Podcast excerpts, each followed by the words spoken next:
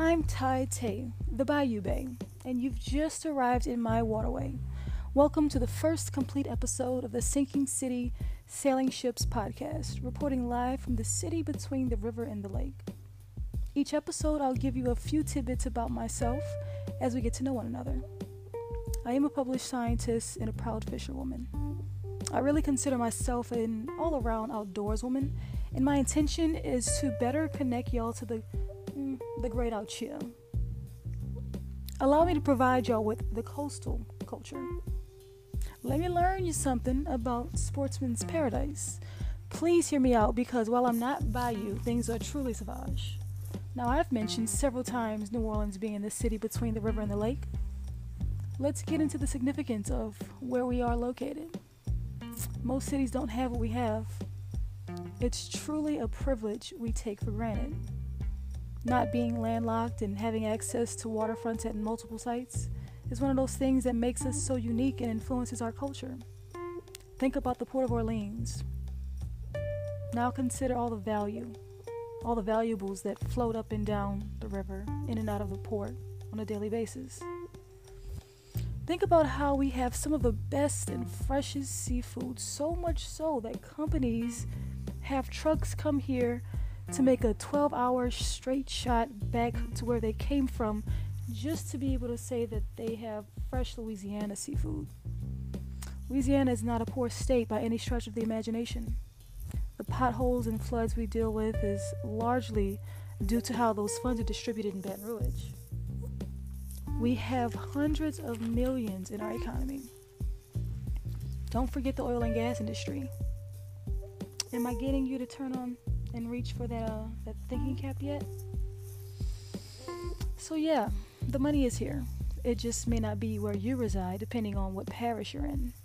And what's kicks, what's ironic, is that our industries that do us the most good economically also bring us some of our greatest struggles, challenges, and woes. Oil and gas and fisheries are our bread and butter. However, the oil and gas affected our fisheries and they're still recovering. Maybe you haven't noticed because you're still able to get your crawfish, oysters, and redfish, but I imagine you noticed a rise in prices over time, if nothing else. And as someone that tries to get out on the water as much as possible, I assure you, the changes in their habitat and, and their activities are definitely very noticeable. I mean, firstly, so many boat launches are simply in no condition to be used, or you take your chances and run the risk of damaging your trailer or your boat.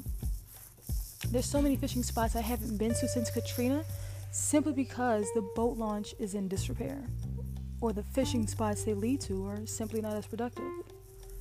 Delacroix, Violet, they're just not what they used to be.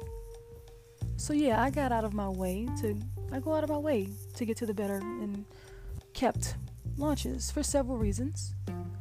To keep an eye out and monitor changes in the marshes or out by the rigs. To represent black and or female boaters and fishers.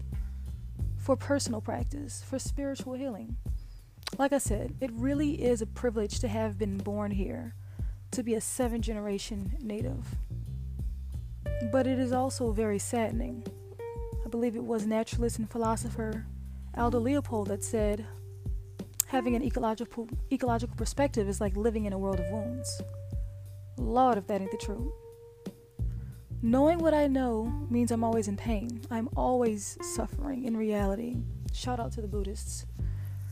I don't have peace because I know what's happened and happening to our fisheries, to our marine and estuarine environment. I know what's happening to our clean water supply. I know what's happening to our clean air. I know what's happening to our forests, to our coastline, to our flood protection system. By the way, please clean the catch basins near your home.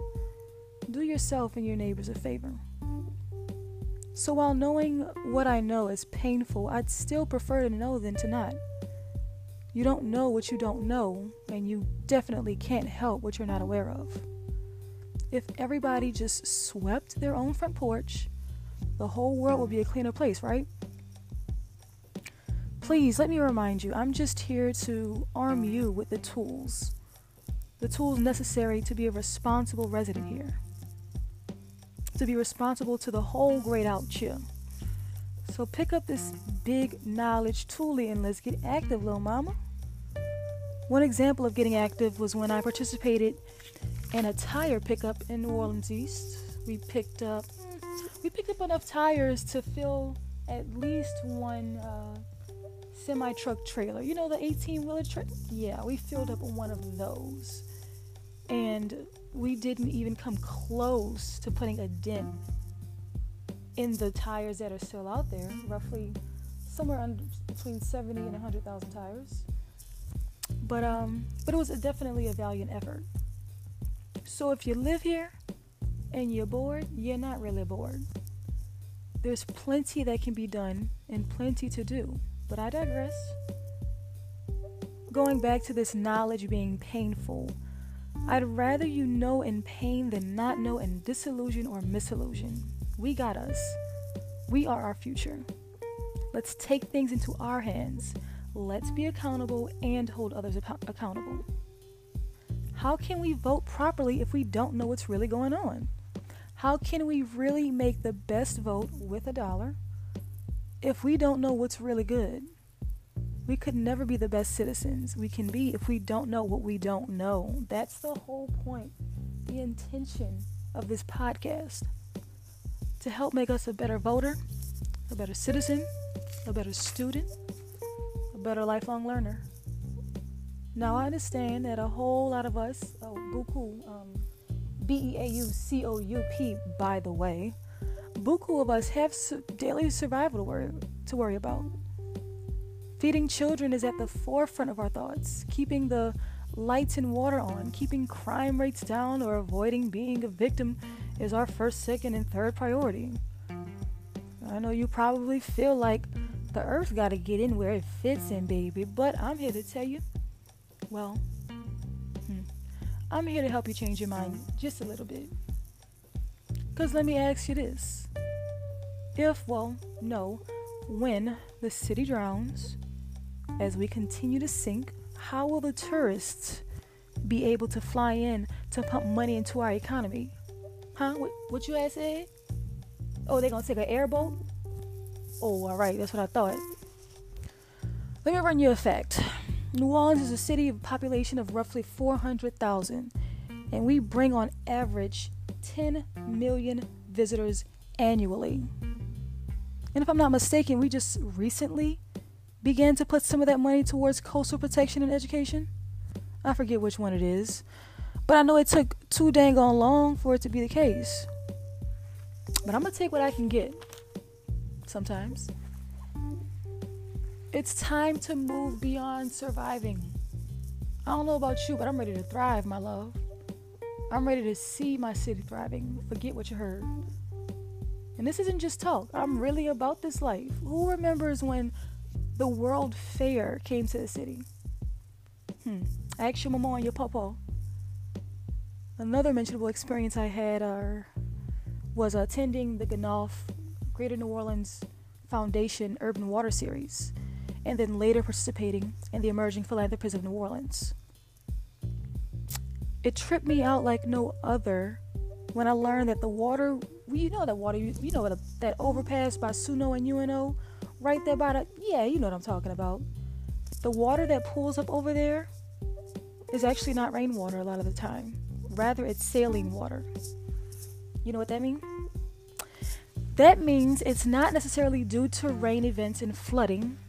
It's due to groundwater seeping up from underground, up through the concrete, y'all. We're not just fighting coastal erosion, but also subsidence. So we're flooding while we're sinking. Lord Jesus, Our Lady of Prompt Succor, hasten help us, please.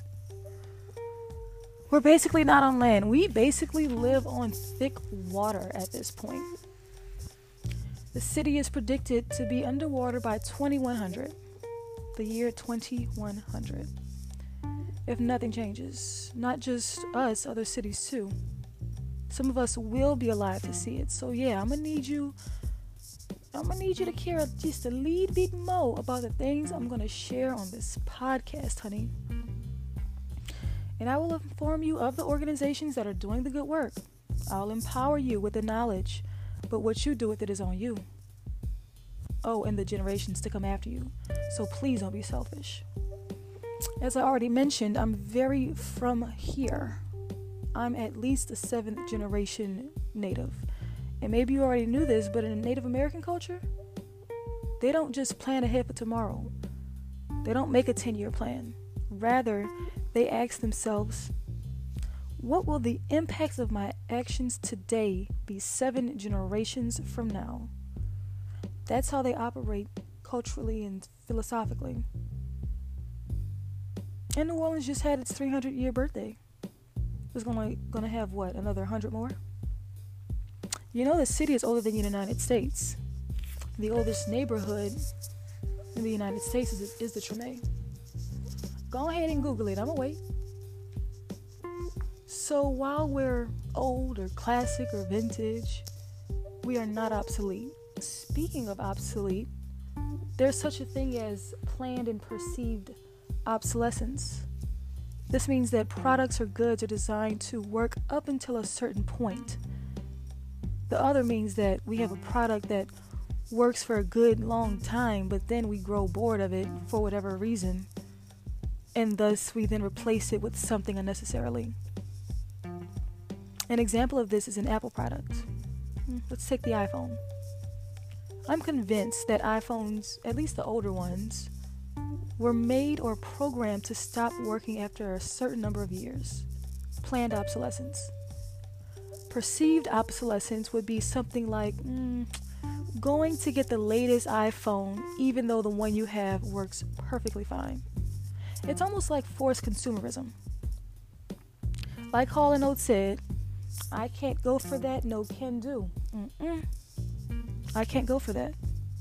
Cuz what that what that does is it forces us to participate in the linear economy rather than the circular economy. What's that, you ask?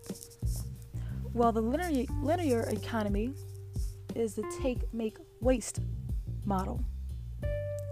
Simple, single use items that, mm, I guess, are maybe like plastic. That's an example.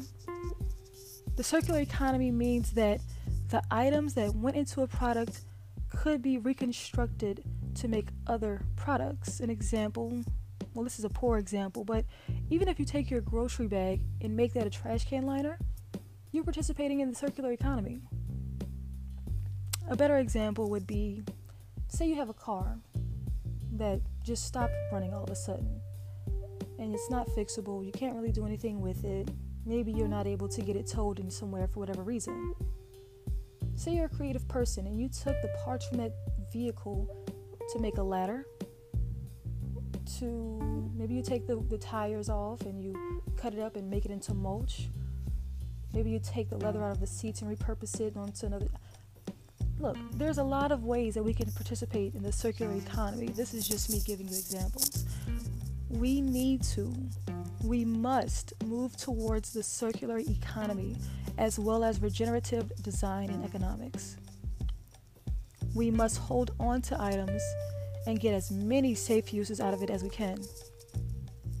We need to keep unnecessary items out of landfills because that's what's leading to polluted bodies of water and polluted air.